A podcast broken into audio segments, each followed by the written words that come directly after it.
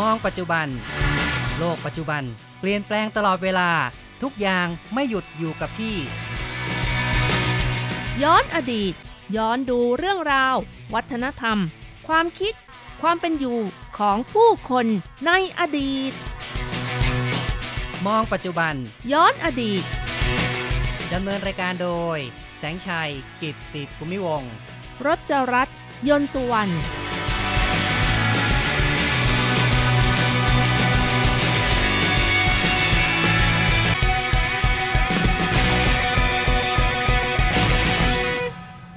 คุณผู้ฟังที่รักครับ พบกันอีกแล้วในช่วงของมองปัจจุบันย้อนอดีตนะครับ ในวันนี้เราจะมองเรื่องราว นิทรรศการประติมากรรมไทย ที่พิพิธภัณฑ์แห่งโลกจงไถ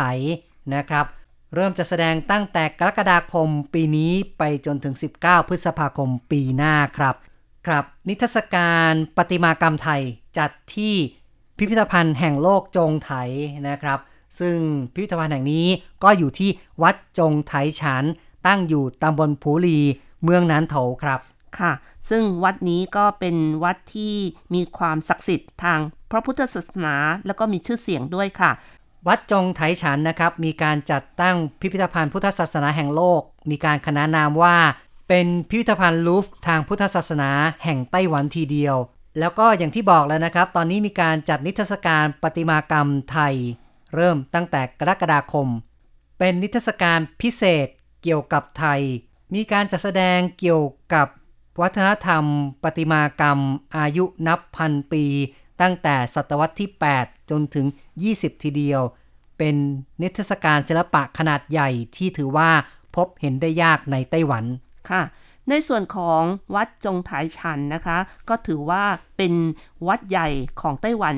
หนึ่งในสี่ของวัดพุทธขนาดใหญ่ในไต้หวัน ซึ่งประกอบไปด้วย วัดจงไถฉัน วัดฝัวกวงซัน วัดฝากูซัน แล้วก็วัดพุทธฉือจี้ค่ะ ใช่ครับ4วัดนี้ก็ถือว่าเป็น4วัดดังนะครับ ซึ่งก็อย่างที่บอกคือรวมทั้งจงไถฉันอยู่ด้วยครับค่ะ ในช่วงไม่กี่ปีนี้เนื่องจากเกิดการระบาดของโรคโควิดนะคะ ก็ทำให้ต้องปิดวัดจงไถ อย่างไรก็ตามตั้งแต่วันที่ 19 เดือนมิถุนายนปีนี้ ก็ทางวัดเริ่มเปิดให้นักท่องเที่ยวเข้าไปชมวัดได้ค่ะ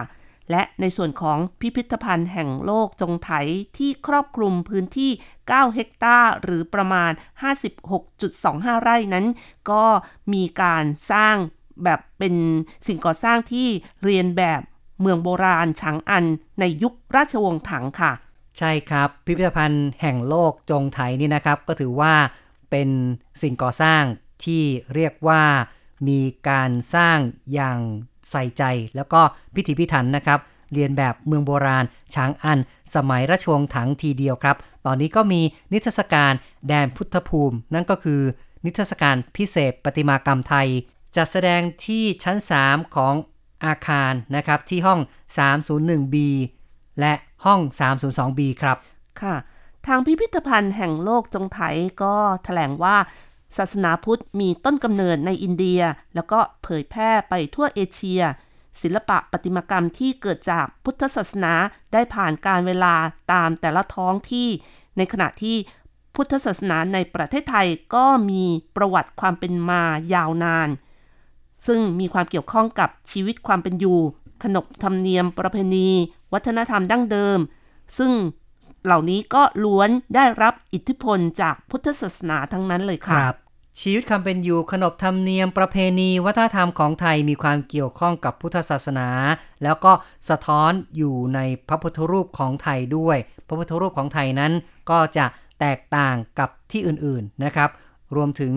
แตกต่างกับ พระพุทธรูปแบบหั่นแบบชาวจีนที่ชาวไต้หวันคุ้นเคยค่ะ ซึ่งการจัดนิทรรศการในครั้งนี้นะคะ ทางพิพิธภัณฑ์ก็ได้จัดแสดงพระพุทธรูปไทยตั้งแต่ศตวรรษที่ 8 ถึง 20 อายุนับพันปี แต่ละองค์นั้นก็เป็นผลงานชิ้นเอกของผู้ที่ปั้นนะคะ หรือว่าประติมากรค่ะ นอกจากมีการใช้วัสดุที่เป็นโลหะจำนวนมากแล้ว ก็ยังมีพระพุทธรูปที่มีอิริยาบถทที่หลากหลาย มีเนื้อหาที่หลายอย่างเหมือนกันนะคะ แล้วก็ใช่พระพุทธรูปก็มีชีวิตชีวาด้วยครับ นอกจากนี้แล้วเนี่ยนะครับก็ยังมีการแสดงภาพจินตนาการที่ทำให้เข้าใจพระพุทธศาสนา ในมุมมองของคนสมัยโบราณ แล้วก็ทำให้คนสมัยใหม่เข้าใจถึงความศรัทธาของชาวไทย ในสมัยโบราณต่อพุทธศาสนา แล้วก็สืบเนื่องมาจนถึงปัจจุบันด้วย ซึ่งทางพิพิธภัณฑ์ก็ยังบอกด้วยว่า เพื่อให้ประชาชนได้มีส่วนร่วมกับนิทรรศการให้มากขึ้นนะคะ จากมุมมองของการท่องเที่ยวที่ประชาชนคุ้นเคย ก็มีการจัดพระพุทธรูป จิตรกรรมฝาผนังในวัด หุ่นเงา เทศกาลลอยกระทงในยุคต่างๆ ของประเทศไทย รวมเข้ากับการออกแบบนิทรรศการกลายเป็นอุโมงค์การเวลานำผู้ชมเข้าสู่ยุคของเออเรื่องราววรรณคดีและประวัติศาสตร์ พุทธศาสนาของไทยค่ะ ครับ นอกจากนิทรรศการที่เป็นประติมากรรมแล้วก็ยังมีบริการ Audio Guide นะครับ ก็คือเป็นการนำชมนะครับ แล้วก็มีเสียงของพระสนทนากันนะครับ ของจังหวัดเชียงใหม่ด้วย ผู้ที่เข้าไปชมนิทรรศการนั้นก็จะได้สัมผัสกับการสนทนาของพระสงฆ์นะครับในท้องถิ่นประเทศไทย และก็ยังมีเรื่องของเขตแดนพุทธสถาน นอกจากนี้แล้วก็ยังมีโปสการ์ดตามฤดูกาลซึ่งมีจำนวนจำกัด รวมทั้งมีประสบการณ์อื่น ๆ ที่ผู้เข้าชมนั้นก็จะได้เข้าใจได้สัมผัสกับความหมาย ที่แท้จริงของพุทธศาสนาอย่างลึกซึ้ง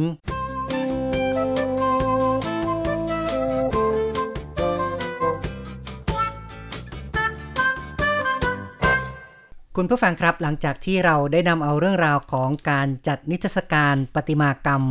ศาสนาพุทธของไทยที่ทางพิพิธภัณฑ์แห่งโลกจงไทยได้นำมาจัดแสดงแล้วนี่นะครับ ทีนี้เราก็มารู้จักกับวัดจงไทยกันหน่อยครับ ค่ะ เนื่องจากว่า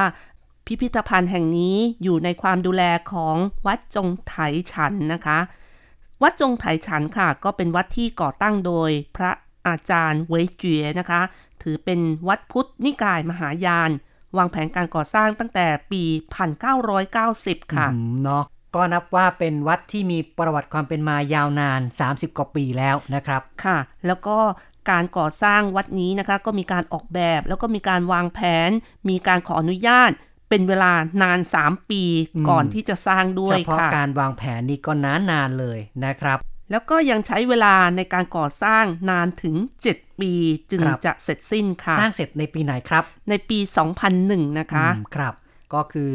เรียกว่าใช้เวลาทั้งวางแผนกว่าจะสร้างนี่ก็โอ้โห10 ปีค่ะนั่นนะสิรวมเบ็ดเสร็จก็ตั้งเป็น10 ปีเลยนะครับ ความสูงของตึกของวัดนะคะ สูง 136 เมตร มีทั้งหมด 37 ชั้น ตัวอาคารยาว 230 เมตร กว้าง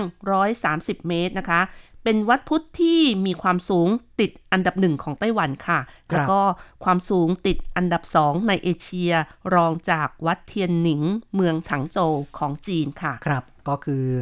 วัดเทียนหนิง เมืองฉางโจวที่มณฑลจิยางซูของจีนนั้น มีเจดีไม้สูงที่สุดในโลก สถิติคือ 153.79 เมตร แต่ว่าวัดจงไถของไต้หวันนี่ก็มีอาคารที่สูงถึง 136 เมตร เป็นที่2รองจากวัดเทียนหนิง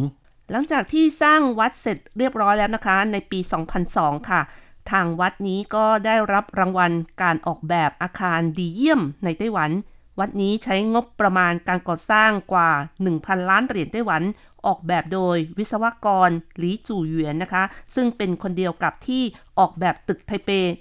101 แล้วก็ตัวอาคารของวัดก็มีโครงสร้างที่แข็งแกร่งมาก ปัจจุบันวัดสาขาทั่วไต้หวันมีมากกว่า 80 แห่งค่ะ คือวัดจงไถฉานนี่ก็นอกจากจะมีวัดใหญ่อยู่ที่นานโถแล้ว ก็มีวัดสาขาทั่วไต้หวัน 80 กว่าแห่งด้วยครับ ค่ะ ลักษณะที่เป็นเอกลักษณ์ของวัดจงไถฉัน พระอาจารย์เวยเจียเจ้าวาสที่ก่อสร้างวัดนี้ก็บอกว่าคำว่าจงไถ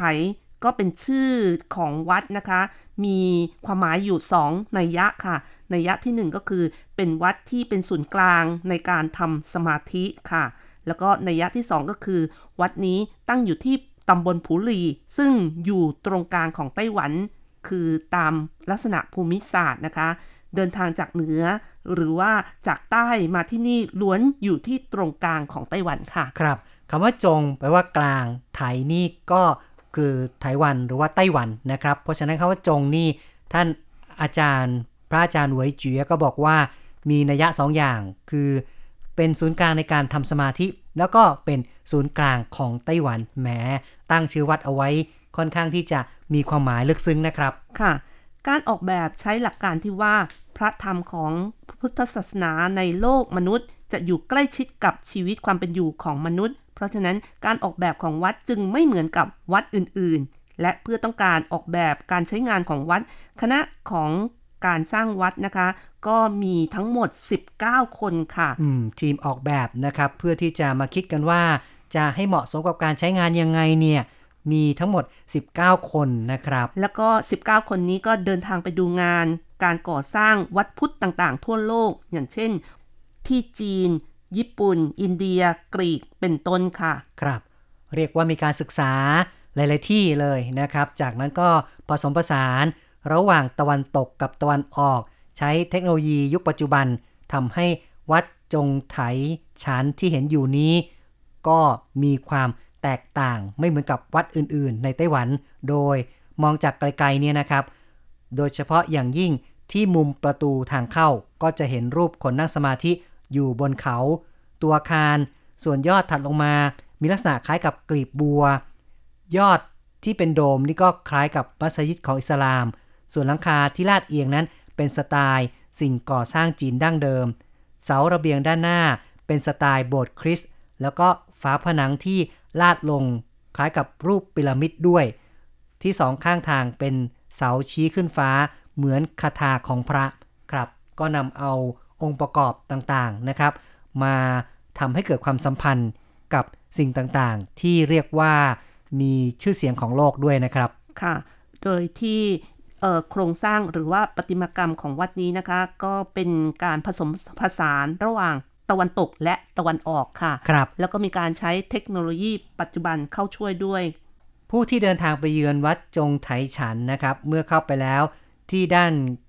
ข้างฝั่งขวาของตึกหลักเนี่ย ก็จะมีห้องต้อนรับแขกที่มาเยือน มีห้องบรรยาย มีที่ให้คนนั่งรอ แล้วก็มีการวางนิตยสารของวัดเอาไว้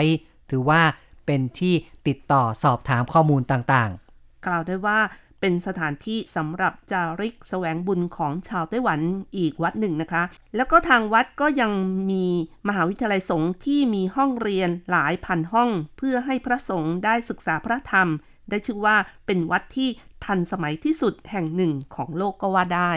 การเดินทางไปที่วัดนั้นยังต้องขึ้นเนินเขาเล็กน้อย เพราะฉะนั้นเนี่ยนะครับก็สามารถค่อยๆเดินกันไปได้ เมื่อถึงหน้าวัดนั้นจะเห็นประตูวัดมี 3 ประตู โดยบานประตูวัดนั้นก็ไม่ได้มีสีแดงเหมือนวัดจีนอื่นๆ แต่ว่ามีเอกลักษณ์ที่เป็นตุ่มๆเรียกว่าเหมือนติงนะครับก็คือมีตุ่มอยู่ตุ่มสีทอง ปรากฏตามประตูวัดจีนนี้ก็มีเหมือนกันนะครับ ในอดีตนั้นทำไว้เพื่อวัตถุประสงค์หลักคือ ยึดต่อระหว่างเหล็กกับแผ่นไม้ ปัจจุบันก็ถือว่าเป็นเครื่องประดับบนบานประตู วัดหรือว่าพระราชวัง ก็หมายถึงเหมือนติงหรือว่าตุ่มตามประตูเนี่ยนะครับ ก็กลายเป็นเครื่องประดับไปซะแล้ว เรียงกันเป็นเม็ดนะครับ เป็นแถวก็ถือว่าเป็นเอกลักษณ์อย่างหนึ่งของวัดจีนนะครับ ในปี 1999 นะคะ เกิดเหตุการณ์แผ่นดินไหวรุนแรงในเขตไถจงทำให้หมู่บ้านและอาคารโดยรอบของวัดจงไถฉันได้รับความเสียหายอย่างหนัก แต่ว่าตัววัดจงไถฉันซื่อนั้นกลับไม่ได้รับความเสียหายเลย นับตั้งแต่นั้นเป็นต้นมาผู้คนต่างพากันเลื่อมใสศรัทธาวัดนี้อย่างมากเลย คุณผู้ฟังครับ นี่ก็เป็นเรื่องราวของวัดจงไถฉันที่เราก็นำมาเล่าสู่กันฟังนะครับ ซึ่งวัดแห่งนี้ก็เป็นผู้ที่ดูแลบริหารพิพิธภัณฑ์ แห่งโลกจงไถแล้วก็พิพิธภัณฑ์แห่งนี้กำลังจัดแสดง นิทรรศการประติมากรรม พุทธศาสนาของไทยด้วย เอาละครับ การพูดคุยในรายการมองปัจจุบันย้อนอดีตในครั้งนี้ เห็นทีต้องขอยุติลงกรอย่าลืมกลับมาพบกับแสงชัยและรจรัตในครั้งต่อไป สวัสดีครับ สวัสดีค่ะ